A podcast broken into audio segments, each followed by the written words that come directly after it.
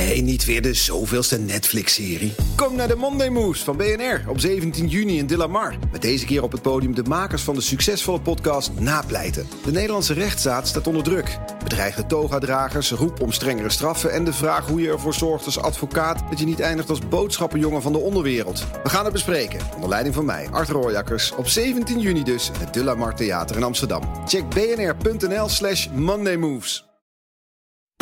BNR Werkverkenners wordt mede mogelijk gemaakt door BrainNet. BrainNet voor zorgeloos en professioneel personeel inhuren. BNR Nieuwsradio. Werkverkenners. Rens de Jong. Ze kampen sneller met een burn-out, hebben autoriteitsproblemen en komen vaak in banen onder hun niveau terecht. En de coronacrisis raakt hen extra hard. Als programma over de arbeidsmarkt kunnen we er niet langer onderuit. We moeten ons verdiepen in de millennials en hun bijzondere positie op de arbeidsmarkt. Nou, eerst even een millennial zelf over millennials. Die zijn echt opgegroeid met het beeld. Je kan alles worden. De, de hemel uh, kan je gewoon bereiken. Alles, alles is mogelijk. Toen kwamen we in de crisis en toen was in één keer niet alles meer mogelijk. Dus we zijn een beetje met die ideeën van de pragmatische generatie opgegroeid maar hebben die uiteindelijk niet kunnen krijgen. Dan een coach die zich volledig richt op millennials. Ik heb het dan vooral eigenlijk over de hoogopgeleide westerse millennial. En wat hen typeert is, ze hebben weinig gevoel voor hiërarchie, wordt hen vaak verweten. Ze zijn verwend, ze zijn gepamperd door hun ouders. En dan som ik even de negatieve dingen op. Uh, dat zijn vooral de dingen waar hun werkgevers over klagen. Maar als je kijkt naar de generatie zelf, dan heb je eigenlijk over een hele mooie generatie. Maar van die mooie generatie zit de helft mentaal enigszins in de knoop. Uit het onderzoek wat we gedaan hebben zien we dat 50% van de millennials vraagt zich af... Uh, hoe moet ik uh, mentaal stabiel blijven in deze periode? En 30% van de millennials is geïnteresseerd om een laagdrempelig consult te hebben bij de psycholoog. En dat zien wij dus ook. En vaak is één of twee gesprekken wel voldoende. Ja, oké, millennials zijn anders dan andere generaties, maar... Natuurlijk ook weer niet zo bijzonder dat ze uh, op hele andere principes hun gezondheid ontwikkelen. Dus de principes zijn eigenlijk over de generaties heen gelijk. En dat gaat altijd over, heb je een goed dag- en nachtritme? Uh, zorg je goed voor jezelf? Drink je niet te veel alcohol? Uh, ben je in verbinding met de mensen die jij belangrijk vindt? Heb je iets van zingeving in de vorm van iets, iets leuks om te doen of hè, een, een, een, zinvolle baan? Maar vragen die millennials dan wel om een echt eigen aanpak? Je ziet overal van die marketingartikelen van hoe spreek je millennials aan? Nou, neem ze eens een keer in dienst en ga gewoon eens een keer met ze praten. En als je ze dan een baan hebt gegeven, vergeet dan niet ze goed te begeleiden. Wat mij opvalt, mensen komen bij mij in mijn coachpraktijk als ze in hun tweede of derde baan zitten. En dan denken ze, ja, die eerste, tweede lukte niet. Het ligt dus aan mij. Eerst dacht ik nog aan de werkgever. En nu zie ik meer dat ze dan zeggen, ja, hoe, waar is het fout gegaan? En dan zie ik dat er eigenlijk weinig begeleiding was vanuit de werkgever. Werkverkenners. Ze zijn gepamperd, verwend. Nou, je hoorde het net al even langskomen. En we vinden van alles van millennials. Maar wie zijn het nou en wat maakt ze anders dan eerdere generaties? Manu van Eerten, zelf net als ik van de pragmatische generatie, stelt zich even voor en laat zien hoe de millennial denkt en doet. Ik uh, ben oprichter en eigenaar van de Me Company. Dat is een uh, coachpraktijk voor 20-30ers. Uh, tegenwoordig heten die ook wel millennials, heel populair gezegd. Kun je deze generatie omschrijven? De generatie millennials, ja. ja. Dat is de generatie die geboren is tussen 1980 en 2000. En er is heel veel te vertellen over millennials. Een hele mooie generatie heb je mee te maken. Die graag iets van betekenis wil zijn voor de wereld. Die graag iets wil verbeteren. Ook wat de digital natives natuurlijk genoemd. Het is een generatie die zich voor het eerst niet hoefde af te zetten tegen hun ouders. Dus daarmee zijn ze gewend aan binnen uh, de tijd waarin ze zijn opgegroeid, waarin heel veel keuzes of heel veel keuzes waren, heel veel welvaart toenamen, maar ouders die naast hun zaten en dus zeiden: als je je best doet dan lukt het je wel. Ja. De millennial die is dus, vindt het dus heel normaal om vandaag iets te bestellen en dat het morgen geleverd wordt. En wij weten nog, uh, je moest een week wachten en dan volgende week dan kwam de volgende aflevering van, nou in mijn geval North en South. Daar keek ik heel graag naar. maar je kon niet gewoon de hele, het hele weekend binge-watchen en dan uh, was je klaar. Dus nee. wij zijn minder gewend met die directe behoeftebevrediging en ook minder gewend met aan het idee van maakbaarheid van dat het, en dus ook dat het aan jou ligt als je niet gelukkig bent. Ja, ja. Waar zit dan de wrijving? Nou, wat heel grappig is, is je ziet dus eigenlijk dat de ouders van de millennials de leidinggevende zijn. En de ouders van de millennials, die zijn thuis dus heel begripvol en zeggen: Ik ga naast je zitten, ik help je met je huiswerk. Wat wil je laten worden als je groot bent?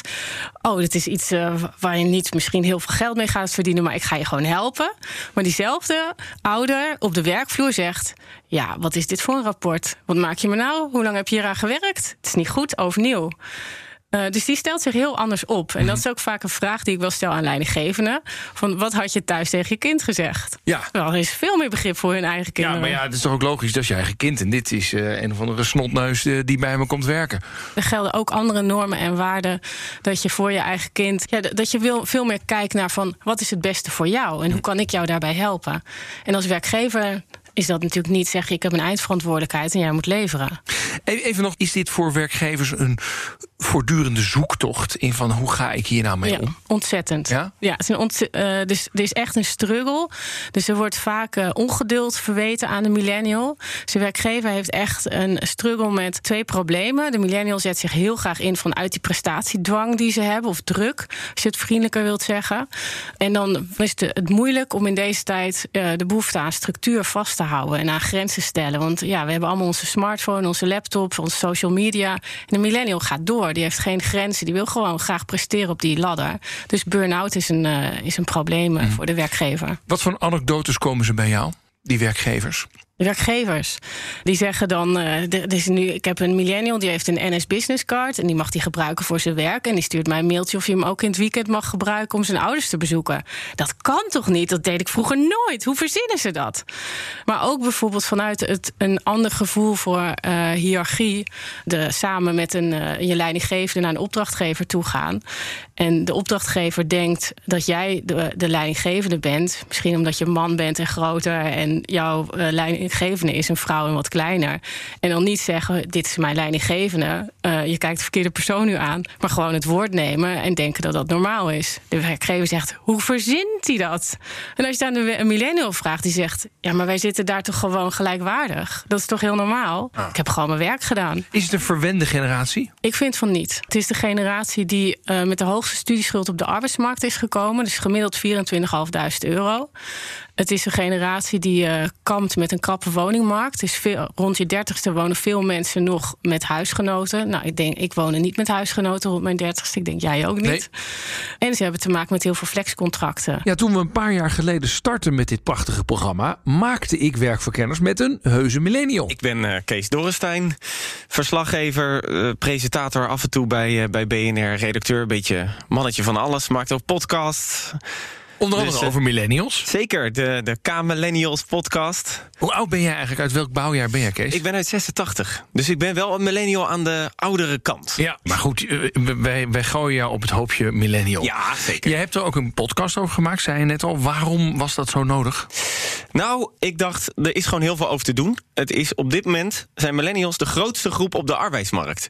Dat, dat beseffen heel veel mensen niet. Dat iedereen denkt, ah, die, die jonge broekjes die maar komen aankijken. Maar we komen met veel. En uh, ik dacht, er is gewoon heel veel onduidelijk over. Er zijn gewoon heel veel vooroordelen over onze groep. En ik vind het gewoon leuk om dat te bespreken met niet-millennials. Gewoon even lekker die generatie uh, sturen. nou, ik, ik, uh, ik ben niet een millennial. Ik ben elf jaar ouder jij. geef mij eens even een lesje. Een lesje millennials? Ja. Je ziet vaak dat uh, millennials veel willen doen. Ze willen veel ervaren. Het gaat heel erg om de, de beleving. En uh, ondertussen willen ze ook weer heel veel bereiken. Dus ook wel weer uh, het hoogste, maar wel dingen bereiken wat betreft dat je ook iets bijdraagt. Dus je, ik denk dat zeker als je het dan over werk hebben, het is toch werkverkenners, vinden millennials het vooral ook belangrijk dat ze bij een bedrijf werken waar ze echt een bijdrage kunnen leveren en waar ze een soort van hun emotionele ei in kwijt kunnen. Dus het gaat niet alleen maar keihard om geld verdienen en dat is het. En um, wat zijn van die dingen wat je niet realiseert, wat de millennial wel met zich meesleept? Nou, wat ik denk dat het grootste probleem is, is dat we nu een generatie aan het krijgen zijn die echt uh, met een achterstand uh, in de breedste zin komt. Want uh, we komen van de studie af, zeker de jongere generaties, die komen met een hogere studieschuld, 9000 euro meer dan voor het leenstelsel komen erop af. Dus daar heb je al een financiële achterstand. Maar we komen ook op een arbeidsmarkt waar, waar veel meer flexcontracten zijn. Waar je niet meer direct een contract voor onbepaalde tijd krijgt. Eh, waar je misschien wat sneller eruit moet, omdat je er eh, later bij het bedrijf binnen bent eh, gekomen. En we hebben een hele lastige huizenmarkt. Dus uh, op dit moment is het zo dat je um, duur moet kopen. Maar er zijn weinig Duur moet huren. Over kopen, ja, ja. Ja, ja duur, duur kopen en duur huren, ja. omdat je niet kan kopen. Dat is dan vaak het geval. Waardoor je eigenlijk geen vermogen opbouwt. Want ja, je bent al je geld kwijt aan, het, uh, aan je huur. Um, omdat die huizenmarkt uh, eigenlijk een beetje op slot zit. Ondertussen heb je ook een tijdelijk contract... waardoor je niet la lastig aan huis komt. En heb je ook nog eens een studieschuld... waardoor je eigenlijk niet genoeg financiële ruimte opbouwt... en daardoor dus voor de langere termijn aan het uitstellen bent... aan het uitstellen, waardoor je eigenlijk achterop raakt... op bijvoorbeeld die rijkere leeftijdsgenoten of andere generaties. Is dat ook bij jou persoonlijk zo? Nou, qua werk... ik heb nog nooit een contract voor onbepaalde tijd gehad... sinds dat ik ben afgestudeerd. Maar ik ben afgestudeerd eigenlijk in het einde van de financiële crisis. Ja. Ja, en toen zat dat er gewoon niet in. En dat, ik weet ook niet of ik de komende tien jaar dat zal hebben, want ik, dat zit gewoon niet in mijn hoofd. Ik denk, werk is werk. Ik ben freelancer, mm -hmm. Maar ja, nee, ik weet niet of dat handig is om te zeggen. Maar ik, ik werk vaak. hier eigenlijk vijf dagen in de week. Ja. maar ik heb een paar jaar geleden heb ik toevallig eventjes een jaarcontract uh, gehad bij een ander bedrijf. En toen heb ik heel snel een huis gekocht. Want ik dacht, nu kan het.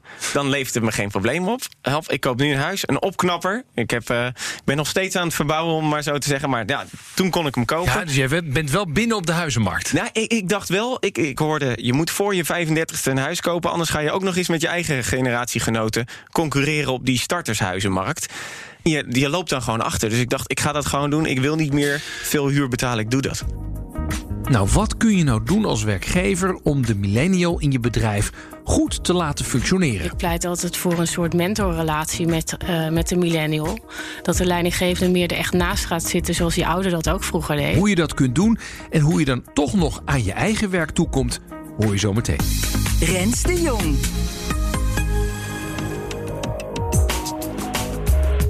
Eerst kijken we naar de impact van corona op deze generatie. Want de crisis raakt de millennial harder dan anderen. Hoe kan dat eigenlijk? Ik ben uh, Gijs Koppens, uh, GZ-psycholoog en oprichter van zorgplatform OpenUp.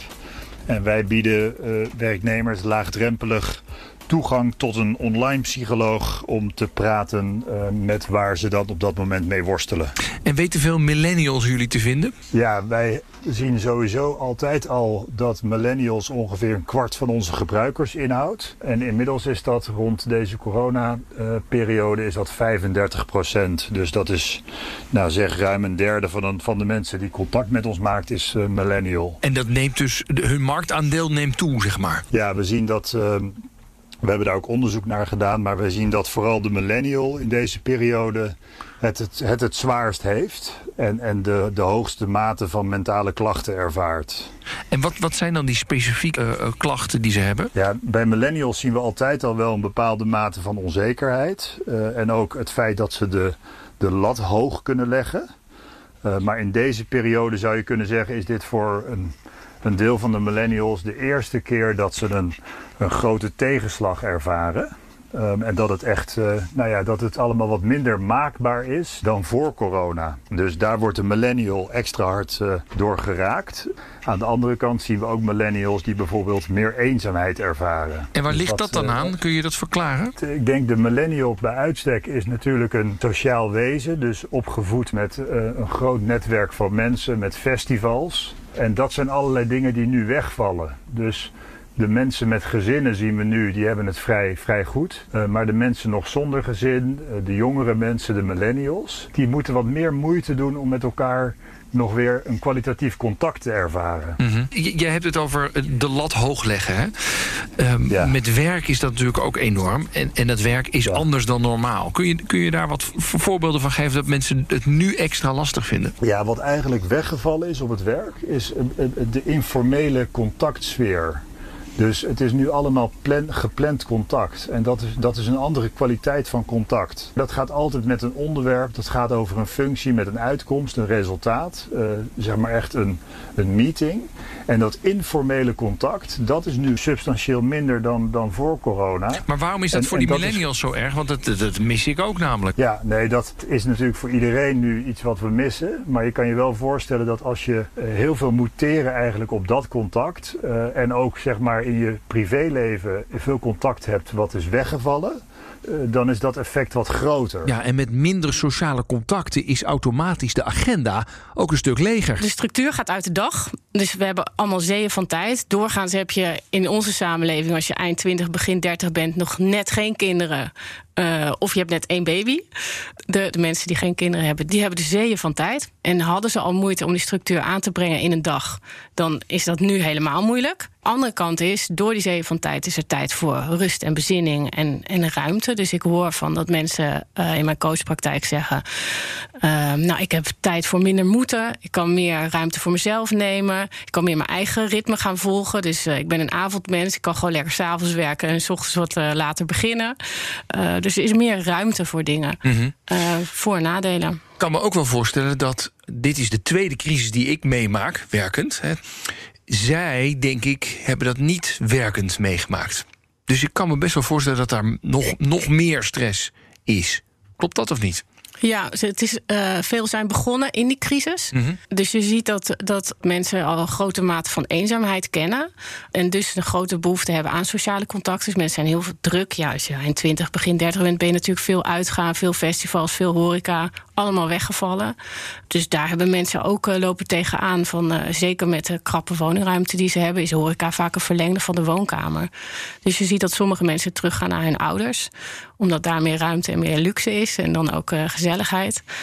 Maar ja, dus uh, het is niet allemaal leuk. Nou, hoe zit het dan met de millennial in deze uitzending zelf? Hard geraakt door de crisis? Ik persoonlijk niet. En dat komt vooral omdat de journalistiek is op dit moment goed in de coronacrisis. Maar ik maak me wel zorgen dat als de reclameinkomsten wegvallen, wat dat voor mij gaat betekenen. Maar ik, omdat ik, je ook freelancer bent? Omdat ik freelancer ben. En dat ja. kan het betekenen dat dat eruit moet. Maar ik op zich, ik vind het dan wel altijd belangrijk om dan met mijn werkgever te praten. En dan vraag ik gewoon eventjes van, hoe zit het? Heb je nog vertrouwen in me? En die, die geeft mij in ieder geval het vertrouwen. Dus maar dat helpt al wel? Ja. Dat helpt. En, alleen... en als je, je hebt al jouw millennial vrienden. Uh, hoe, hoe zitten die er allemaal? Hebben jullie het hier veel over? Of, uh... nou, ja, zeker. Want ik kreeg al uh, laatst weer een appje van een vriend van me. Die was wegbezuinigd. Die, ja. was al, die is nu in de eerste golf eruit. En ook een andere vriend van mij. Die is ook net zoals ik na de crisis afgestudeerd. Maar ja, die kon geen baan vinden en zijn diploma is dus niks meer waard. En die heeft op latere leeftijd, die is ook nu rond de 35, is hij besloten: ik ben maar weer een studie gaan doen, omdat mijn diploma niks meer waard is. Mm -hmm. en, um, en die zegt nu: ja, nu studeer ik weer in een crisis af. Dus die, die maken zich wel een beetje zorgen dat, dat ze wel aan een baan komen en dat ze een beetje een goed leven kunnen opbouwen. Maar is, en komt dat dan ook echt wel veel door die flexcontracten? Dat je zegt, ja, je bent dus altijd nog een beetje nou, degene die het snelste uitgaat? Ja, dat, dat, zie je toch wel vaak. Ik heb ook bij andere mediabedrijven gewerkt, uh, die dan ook uh, uit fusies ontstonden. En toen zeiden ze van, wij waren een beetje het jonge bedrijf. En het andere bedrijf had wat meer oudere medewerkers met vaste contracten. Wij veel flexcontracten. Dus zeiden ze, dit zullen we wel eerlijk doen. Maar ja, toen het puntje bij paaltje kwam, was het toch...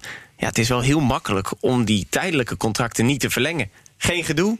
Hey, dank je, het was gezellig. Logisch, je moet als bedrijf moet je ook keuzes maken. Ja. Dus ik herken het probleem wel. En ik denk ook dat dat wel weer stress oplevert.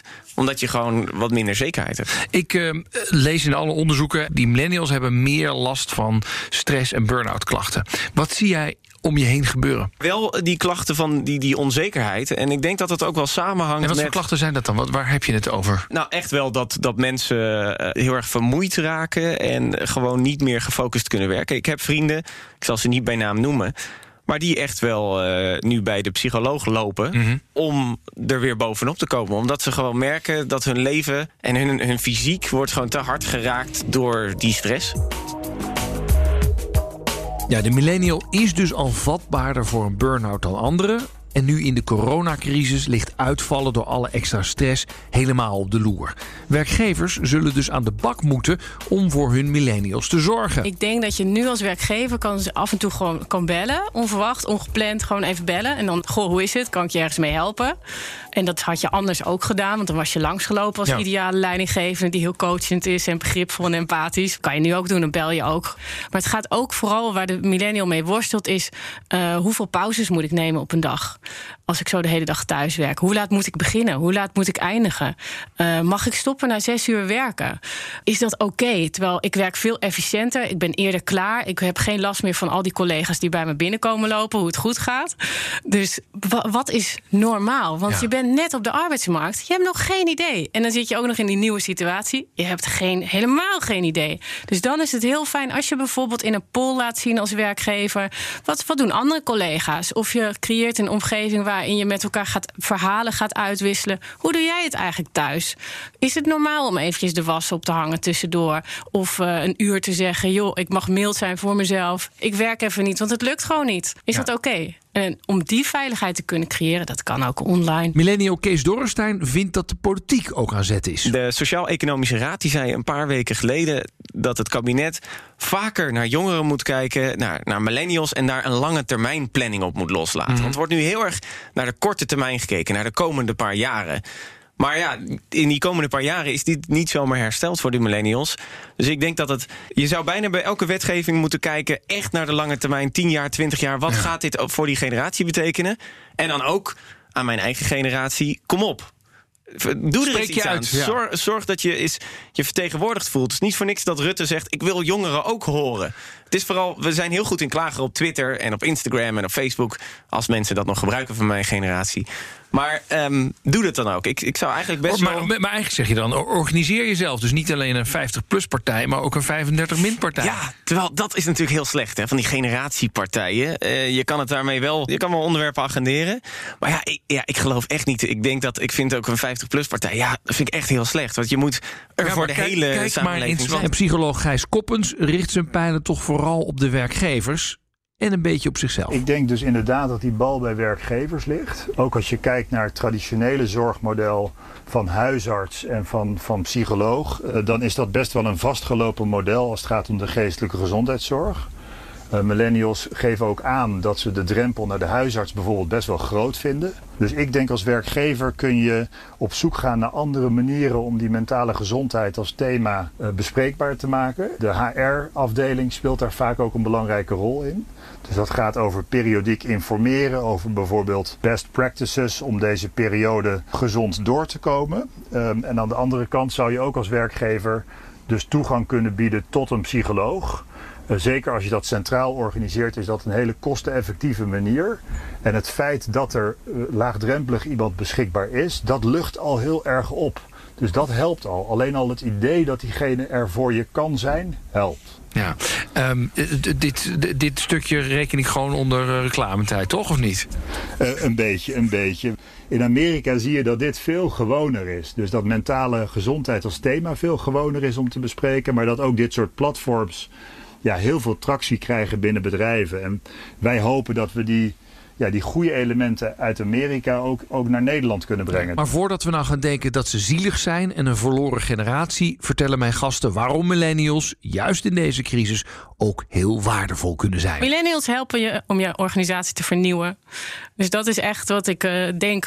betrek de millennial gewoon in hemelsnaam bij hoe je met deze crisis om moet gaan als werkgever. Ja, Zet ze aan tafel. Ik denk dat de creativiteit, het feit dat, dat millennials heel makkelijk bijvoorbeeld met technologie samen kunnen werken. Dat ze dat heel makkelijk en intuïtief oppakken. Uh, maakt wel dat het bij uitstek een generatie is die echt uh, vernieuwende oplossingen bedenkt voor de, voor, de, voor de problemen. Ze zijn niet gewend dat het geld tot boven de plint, hoe zeg je dat al? Ja, tegen de plint aan tegen klotst. de plint aan klotst. Ja. Dus het is een wat, uh, misschien een wat armere generatie die misschien ook veel efficiënter met jouw geld als bedrijf om kan gaan. Nou, dat scheelt, want je hebt niet zo heel veel geld in deze tijd. Dus de millennial heeft keuzestress omdat hij gewend is dat alles mogelijk is. Heeft sowieso stress omdat hij zelf verantwoordelijk lijkt voor zijn geluk. Want alles is maakbaar, heeft hij geleerd. Maar heeft ook een behoorlijke achterstand op de oververhitte huizenmarkt, op de flexibele arbeidsmarkt. En de millennial kampt met een torenhoge studieschuld. En door de coronacrisis is het vinden en behouden van een leuke vaste baan nog moeilijker geworden.